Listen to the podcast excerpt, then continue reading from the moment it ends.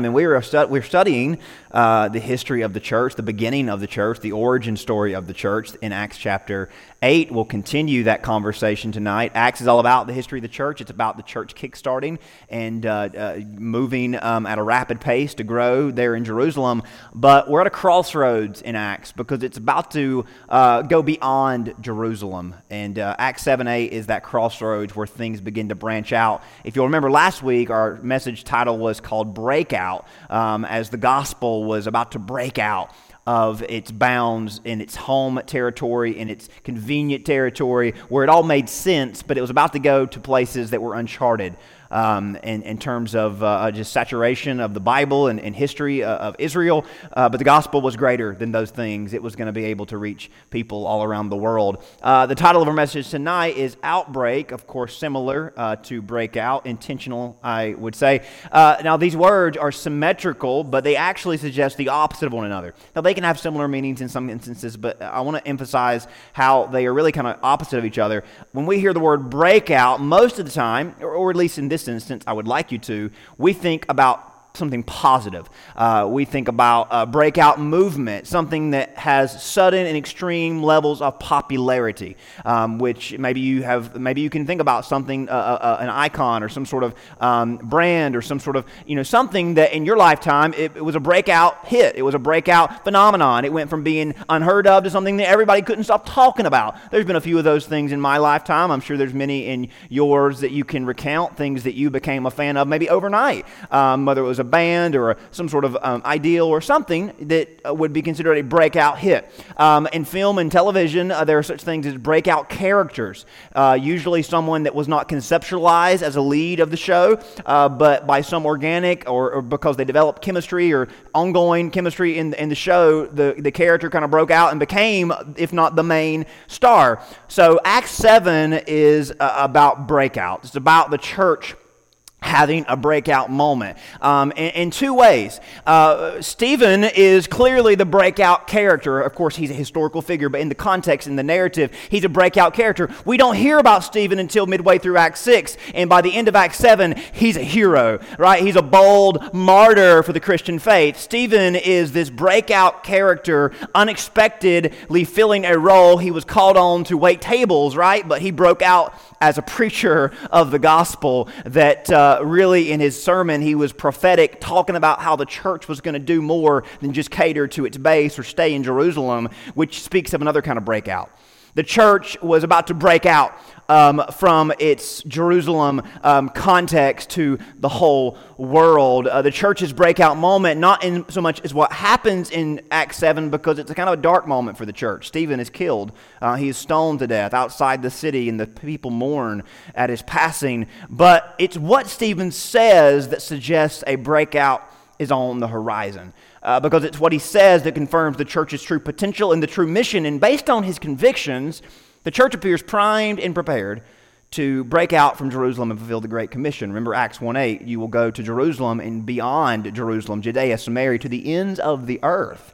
They thought they would never make it past Jerusalem. Why would you need to? Number one, but would it even work? Number two, both of those things would be confirmed uh, to, to, to, to be true, that the gospel could take on the world with no hitches at all. So, as chapter 7 turns over to chapter 8, the church is going to get a little help in breaking out beyond the walls of Jerusalem, but not the kind of help you'd want.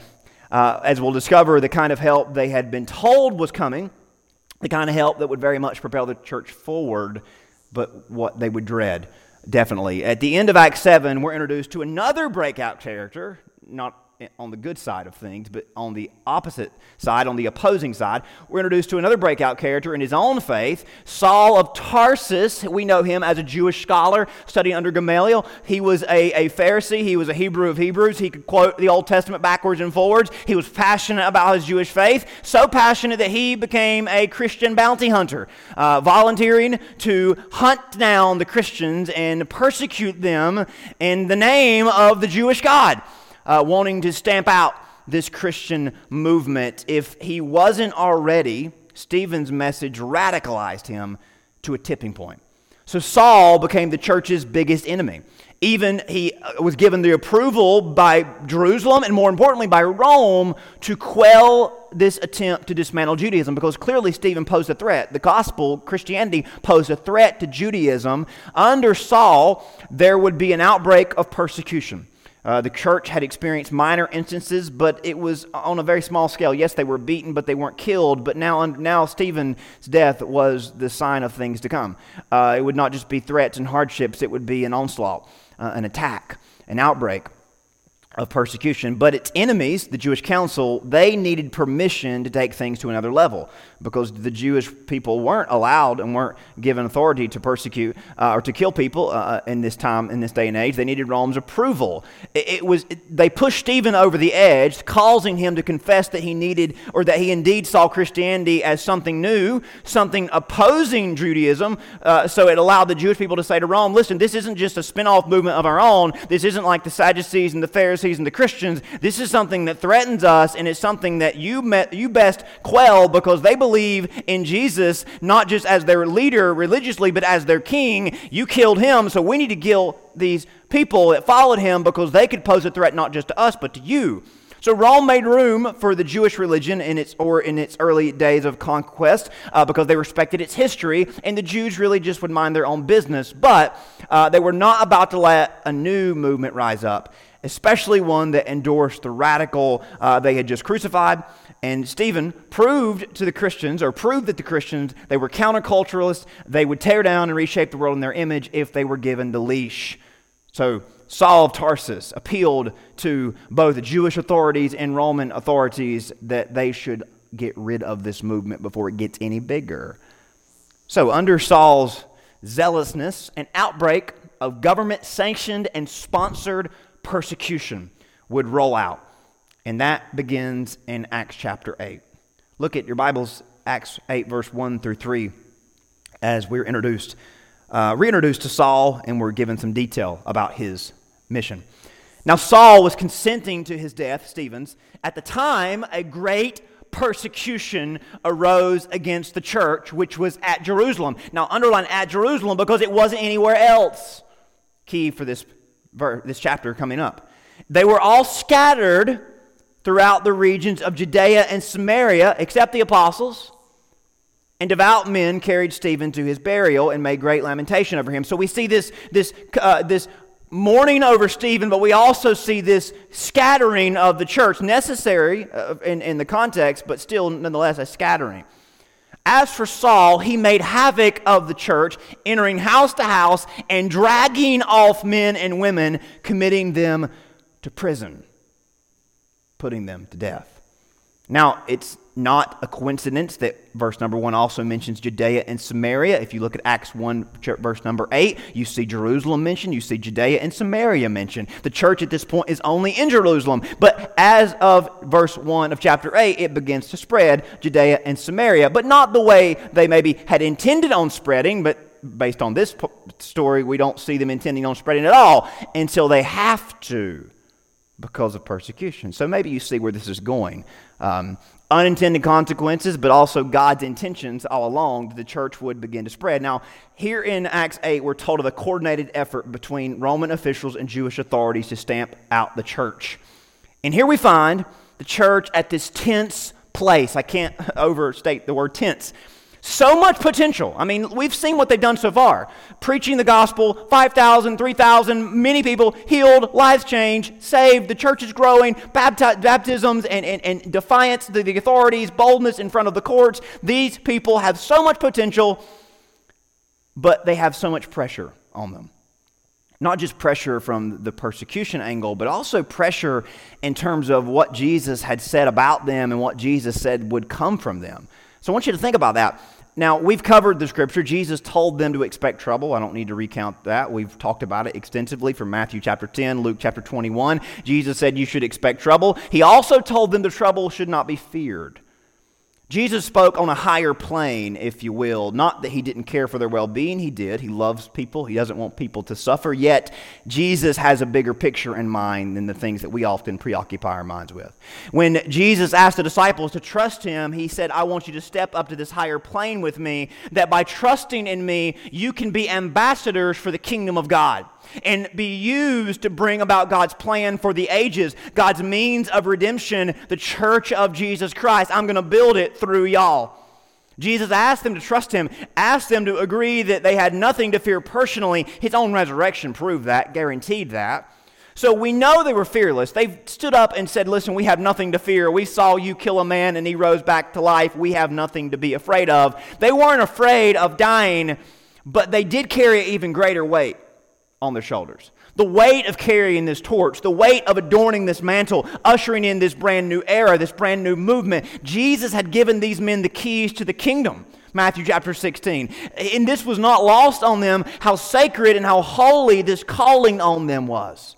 And here all of a sudden there's a risk that it's going to just blow up right in front of them.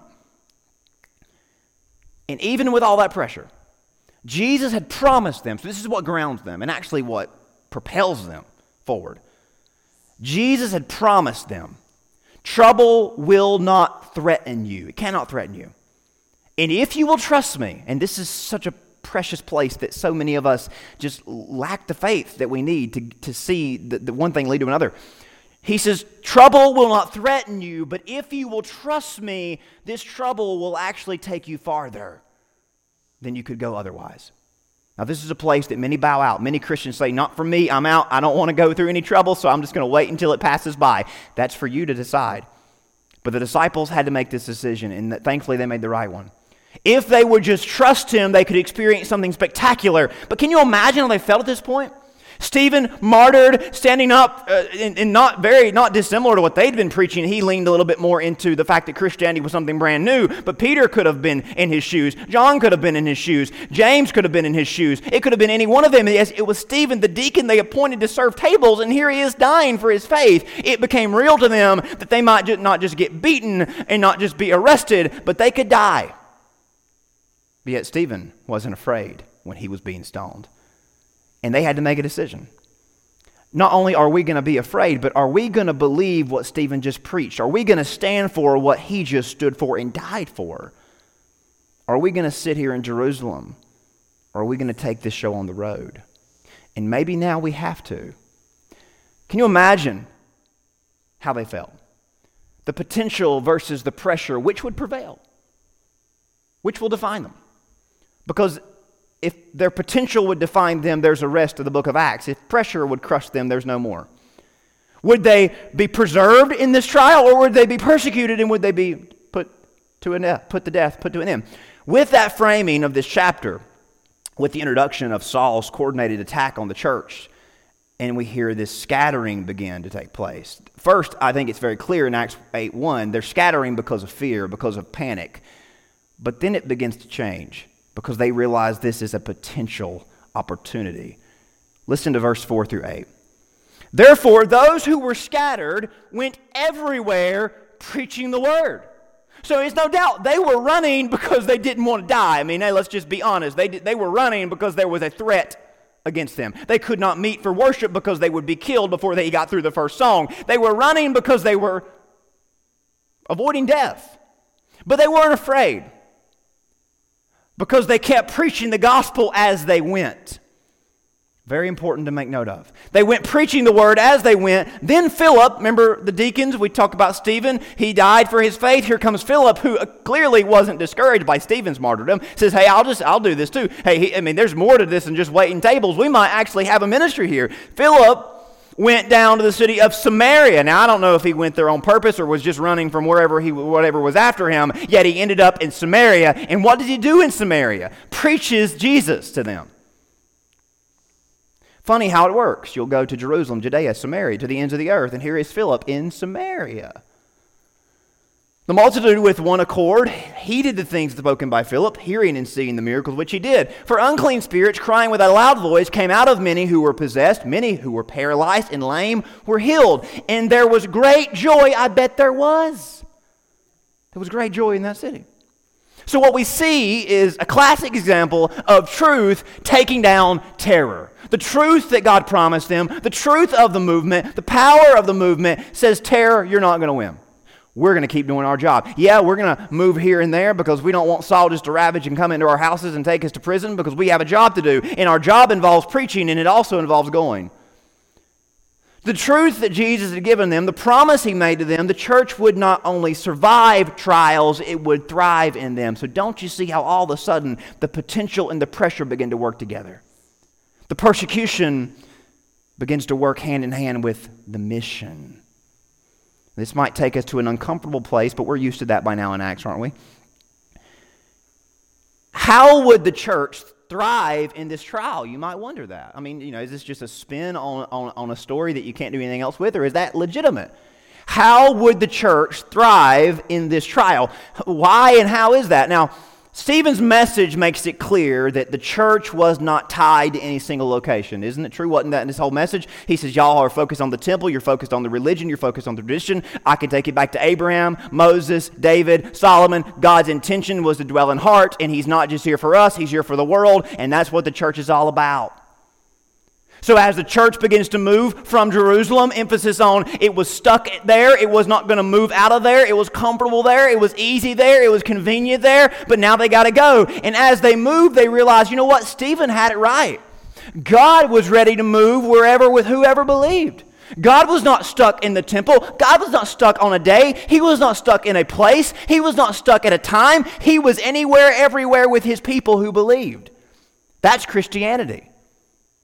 So their scattering, listen to this, they're scattering only fueled the legitimacy of their message. Not that they needed someone to approve of what they were preaching, they were right in God's eyes. But what was their message? You can receive the Spirit of God, you can have a relationship with God. Jesus is God in your heart, connecting you with your Heavenly Father. So, what does their scattering and their preaching prove? That what Stephen preached was legit.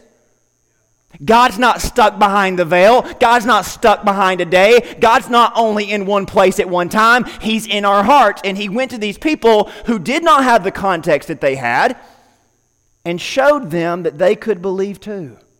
That's what Stephen died for. They were away from all that gave the context of their faith, but the presence of God, the promises of God went with them. This only made them more bold and more confident in preaching that Jesus was Lord. And maybe they were, as they were going, they realized, wow, this is real. This is actually the case. Stephen was right. This is what we believe. Maybe they realized it as they were going. I don't care how they realized it. The fact is, they did. And it was proven to be true. Now, later on in Acts, this persecution is called Stephen's persecution, the persecution that began with Stephen. So, not to blame him, the spreading of the gospel amidst the scattering of the church honored his martyrdom and affirmed his martyrdom. But I want to talk about persecution a little bit to take us home tonight. In a sense, though, persecution forced and forces the church to lean in and live up to its name or to our namesake. Now, let me explain that. Persecution forced the church to lean in to what they really believed. We believe God's with us no matter what. We believe He lives inside of us. We believe He's not stuck to a city, to a day, to a place. Hey, we better, we, we, we better believe that at this point. Because we might have just been saying that uh, in the house to preach to big crowds, but now we're having to do it. So they had to lean into it. Do you see what I mean? Persecution forced them to put their feet on the ground and start living out what they had been preaching. And they lived up to what they had been preaching. Now, this last part might be a little little sticky, but I think it needs to be said. Persecution disavows complacency. As in, you know what? Yeah, you know, God says we should go and preach the gospel. God is for everybody. God can save anybody. God's in the hearts of people. You don't need to have this religion, that tradition, be that person. But you know what? It's just a lot easier if we just kind of sit here and do what we always feel good about doing and haven't ever done otherwise. Hello? I mean, it's Acts chapter 8, and they're already kind of getting stuck in their ways. They were complacent. And maybe they weren't, but they were getting that way. I think that's the implication. So, what does persecution do in this moment? It says, you know what? You cannot be complacent. You got to go. If y'all want to live, you want to serve God, then you got to do it somewhere besides here. And it also disregards prosperity. As in, there's no, there's no way of having it so good that you can't be persecuted. No amount of money is going to keep you from being facing this problem. No amount of prosperity was going to keep the church from facing this persecution. So it challenged their complacency. It came, it, approached their prosperity or their, you know, what they got comfortable with, and said, "Listen, that stuff isn't going to keep you from going through this trial." So it demanded total faith and total delight in Jesus Christ. It made them lean in and live up to what they believed and who they believed in. I got to say this: the church in America has seen plenty of prosperity. We've settled into complacency, and our faith and delight in Jesus must come into question. Are we leaned into and do we live up to our namesake? Persecution forces us to look in the mirror and it holds us accountable. And it's in this renewal that we experience, and this fire is lit under us, and it requires us to consider our mission. And it makes us ask the question, you know, what are we really here for, and are we really being obedient to it? As we are driven from our comfort zones, if we are faithful witnesses, we will impact and influence a greater and unexpected audience. Isn't that what happens here in Acts 8? Now, of course, we don't pray for it. Let me make it very clear. We don't pray for persecution. If anybody does that, then lay hands on them and pray for them. Do not pray for that because that's just a little bit, you know, a little bit crazy. No offense. So we don't pray for persecution. Don't get me wrong. We don't pray for problems. Who does? We pray to avoid problems. Of course we do.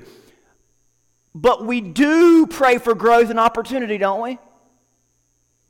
We pray for God to do whatever it takes to grow His church, or I hope you do. And sometimes that means persecution will come. Now, we'll never, we've never seen it as bad as they saw it, but we may see it in our own way. We may be seeing it in our own way now in terms of a cultural marginalization. We'll talk about that in a minute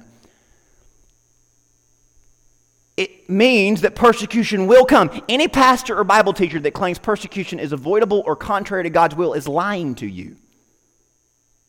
Let me just make that very clear. You can find somebody that'll tell you otherwise, but I'm not them and I'm not lying to you. Persecution, yes, is a product of a fallen world. It's not ideal, but it is a fire used to wake a static church. That's what we see in Acts 8. Persecution was used by God used by God to wake a static church. And it's a catalyst meant to counter outbreak with breakout. Outbreak of evil with a breakout of good. So is persecution God's will? Not his perfect will. He doesn't want us to suffer. He doesn't want the world to break, but it's broken. But as a sovereign God, he uses it. That's what he's doing here. He uses it as a fire to wake a complacent church and as a catalyst to counter outbreak with breakout.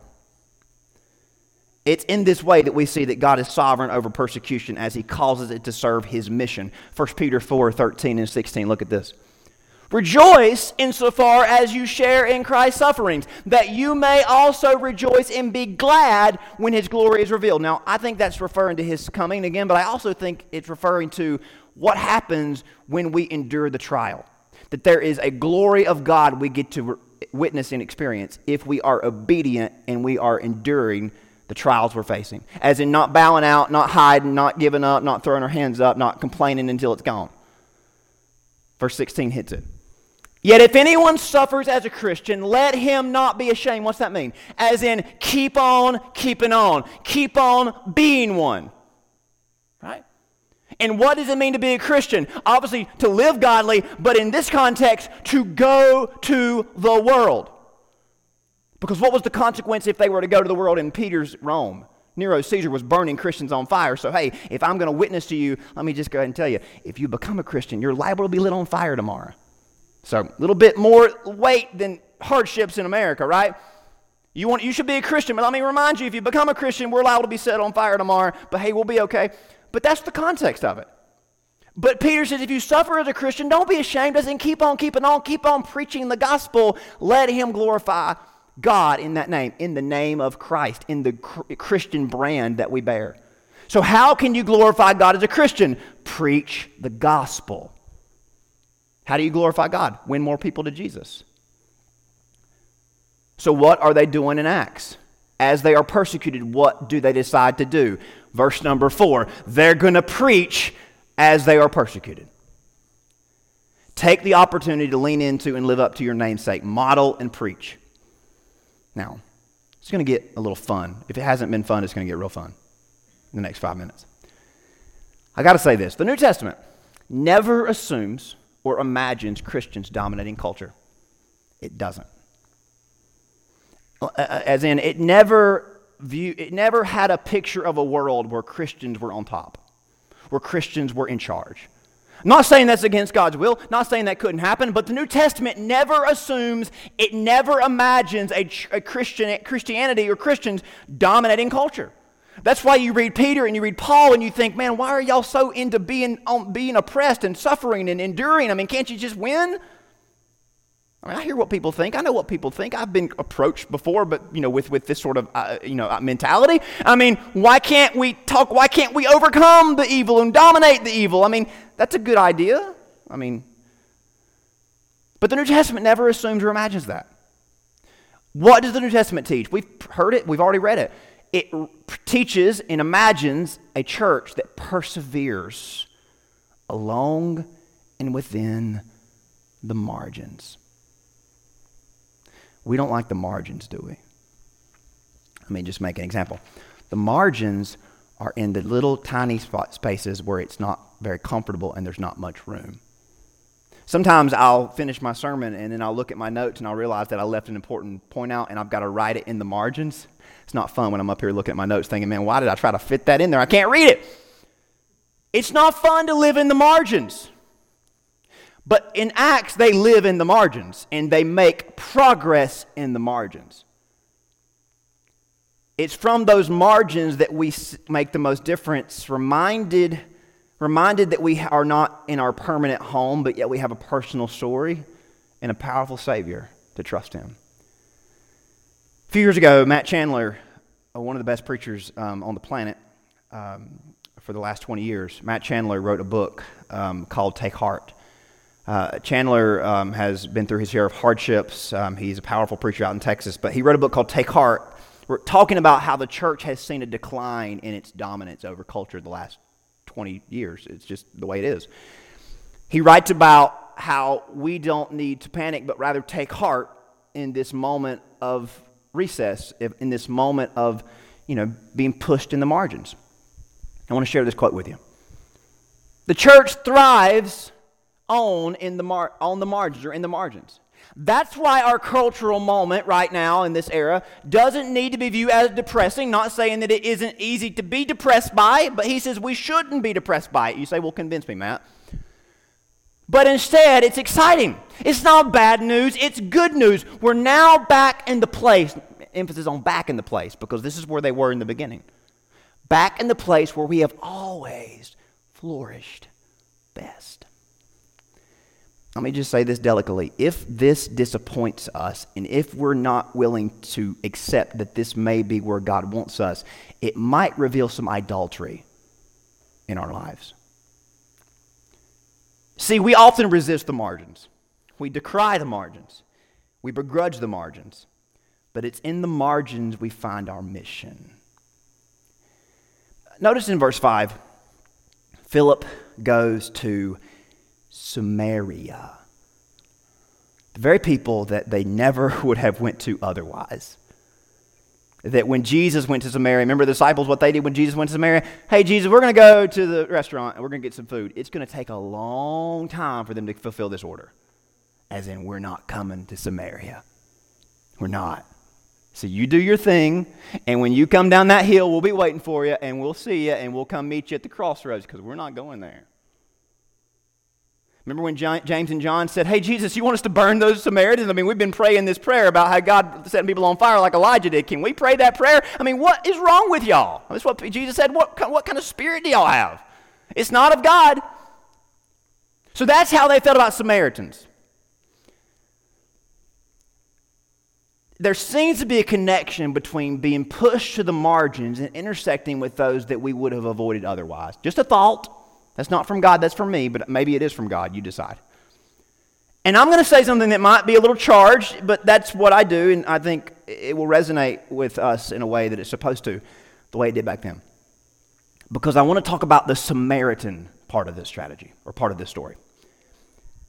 What is a group of people that you feel are most unlike you and farthest from you? And it can be their fault. Of course, it's their fault, right? That what is, the, what is a group of people? It might be groups of people, I don't know. What is a group of people that you feel like there is so unlikely of an intersection to ever happen between you and them? Now, for the Jews, let me make it very clear the Jews, it was a race issue. The Samaritans were descendants of the Jews, but they had intermingled with the Assyrians and the other people in the Middle East, so the Jews thought they were superior because of their ethnic cleanliness, you know, because their superiority. So it was a race, racial issue, just was. It was also religious. It was also cultural. So the Jews were a little holy about it. Well, yeah, we don't like their race, but we also don't like their religion, and we think that they don't do things right. So, yeah, we, we're not being racist. We're just being righteous. now, for us, I don't know your heart, but Samaritan for us may be some Christian denomination we disagree with. I mean, I grew up in a church that disdained anybody that wasn't Baptist, and they didn't really like other Baptists. I mean, they hated Southern Baptists, and they hated any other Baptist that wasn't them, and they didn't know what kind of Baptist they were. I mean, I'm one of them people. I'm not judging them. It may be, you know, I grew up in, you know, Catholics and Lutheran. Everybody was just, everybody was the problem. And I'm not, you know, I, I know that there's a way to believe that is right, but I'm talking as Christians. Maybe there's a group of Christians or a group of people that pretend to be Christians. I don't know that you would say that they're in the Samaritan category. I mean, God forbid it. Maybe it's a racial group that you have an issue with. I don't know your heart. I hope it's not, but it could be. Maybe it's people from another faith that you just could never see yourself going to or dealing with or intersecting with. Muslims, atheists, I don't know. But imagine instead of Samaria, it said those words. It was, they went to the Muslims, went to the atheists, went to the Catholics. I mean, hey, maybe it was some political group that they didn't agree with. Maybe it would say liberals or socialists. I mean, I'm just reading the room. I know what it would say if it was we were put the words there. There's nothing wrong with being honest. If, it, you know, if I was talking to people on the left, I would say Samaritan could be capitalist or conservative or whatever. That's how charged Samaritan was in their day. That's how unlikely it was for them to go there. Now, what, but don't you see the purpose of the persecution in this instance? It stretched the church, it sent them to the margins. Now, I know what you got to say to this. I got to say the same thing to this. I wrote this down because I thought it.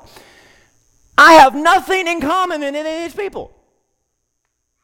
I mean, why would I go to them? They don't like me. Any, if, if I'm being honest, they treat me with contempt. It's not just that they're unlike me or not like me or worse than me. I mean, they hate me. I'm not going to go to the Samaritans. I mean, they don't like me. They talk bad about me.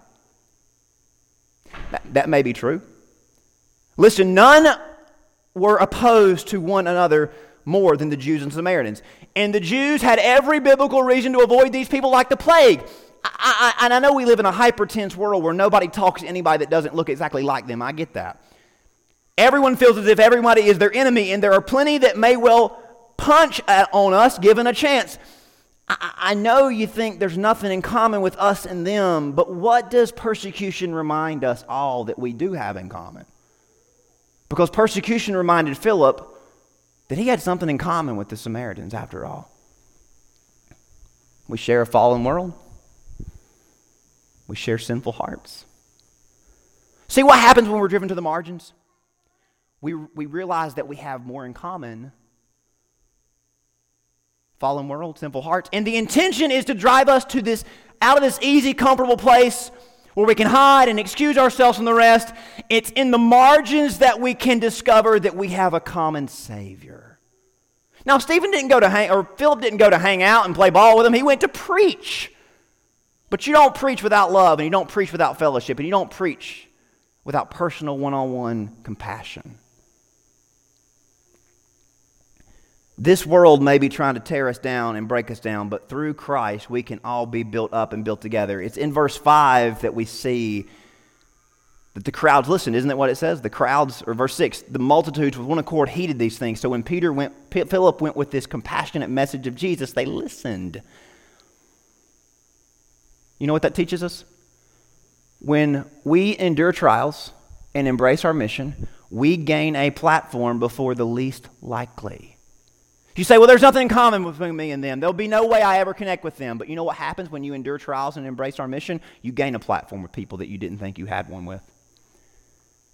So don't you see this is why persecution is a God thing? Because there are people that you would never see yourself ever getting anywhere near, isn't there? because they're unlike you and they don't want to hear what you've got to say. Isn't that true? But you know why they went to the, the Samaritan people? Because of persecution. So now you see why it had to happen, don't you? It pushed them to the margins and it put them back to back. The question becomes will we use the persecution we face well? Will we use our being pushed to the margins the way meant, it's meant to be? Philip doesn't go in preaching an anti Samaritan message, also, he goes in preaching the gospel. The gospel.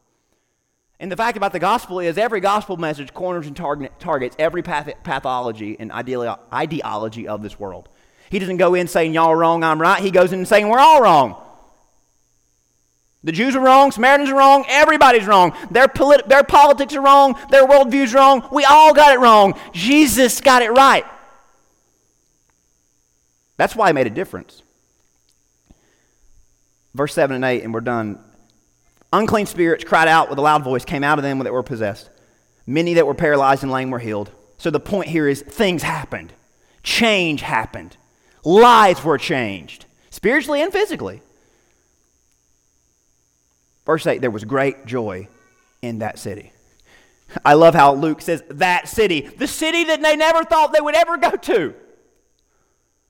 It's crazy how the gospel can change people's lives, isn't it? It's crazy how the gospel can lead us to do things that we wouldn't do otherwise. I want to frame this for you big picture wise. Persecution may have caused a minor inconvenience on the church, it scattered them. But what did it do?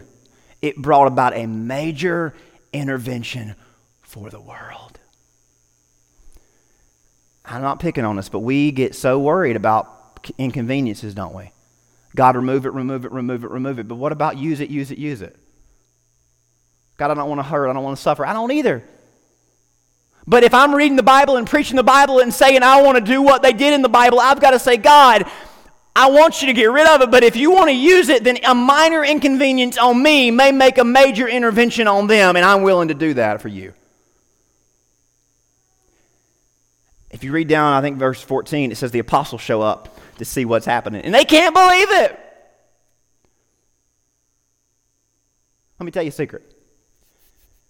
When we commit to the gospel and lay our weapons down, grace will surprise us in the difference it can make. You believe that? When we give what we've been given, remember Jonah? I don't want to go. I almost died. I want to go. I'm going to go preach the gospel. I go and I preach the gospel, and I didn't, I didn't realize they were going to believe. Grace will surprise you when you give what you've been given. When we are driven to the margins and we maintain our mission, we can accomplish miracles. That's what Acts 8, 7, and 8 tell me. We may suffer in the flesh, but God might deliver somebody else's soul. We may lose out, we may miss out, but others may gain or obtain for the first time their heart's true desire. I want you to look at the contrast real quickly between verse 8 1 and 8 8. Particularly, it says, Great persecution rose out in Jerusalem. And then verse 8 says, Great joy broke out in Samaria. You think there's something going on there? Great persecution and much joy. Great persecution in Jerusalem, where it was all nice and safe, drove the, go- drove the disciples in the gospel out of their comfort zone to Samaria. And what happens in Samaria? Great persecution led to great joy.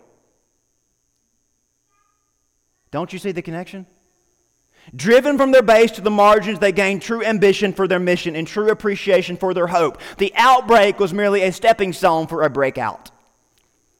It's clear, church, that our influence over culture is not what it once was. It may well be greater one day, but biblically, we're not promised that.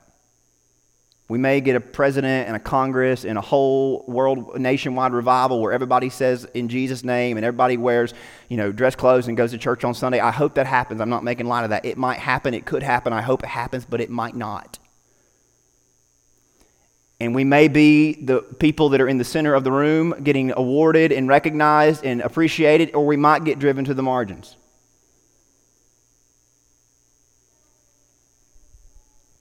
The truth is, Christianity grows best under hardships. That's what Acts 8 proves. Christianity thrives in trials. There's no Acts 8, there's no Acts 9, there's no Acts 10, 11, 12. There's no us without Acts 8, without hardships, without persecution. Because in these trials, we become our true selves. When the counterfeit is chased away, our obedience rises to the surface. In our obedience, we find joy, even in the inconvenience. And others will see and hear the gospel more clearly and more purely than ever before. So may we make the most of the trials we endure. May we embrace the opportunity. May persecution not highlight the terror, but magnify our treasure that they can't take away and the truth of our gospel, which may well change their life before it's over with. That's influential against the backdrop of sin. So let's not lose heart, but let's take heart. We are the church, after all, with a treasure and a truth that cannot be taken and that can only be given and will only multiply if we endure the trials we face. So remember this Stephen died for this, and the church grew because of it. Think about that this week. Pray for great things, pray for peace and prosperity. But if persecution comes, if the margins are where we live, what will you do with that opportunity? Read Acts 8. See what they did and try mimicking it. You just might change somebody's world. Let me pray for you. Father, again, easy to preach, hard to live. It wasn't easy for me to preach. What am I saying? God, this is contrary to what I feel and what is easy for me. Yet, God, I know that your word is true, and I know that the church's witness is right. And God, I know that you have called us to be on mission, and persecution may well be propelling us forward. So, Lord, would you use this text to confront our hearts and confront our complacency and our, and our unwillingness, our fears, and use this text to inspire us to be obedient like the disciples were obedient? To consider people on the margins as we get pushed to the margins, to make a difference for the kingdom of God forever and ever to come. We ask this all in Jesus' name. Amen.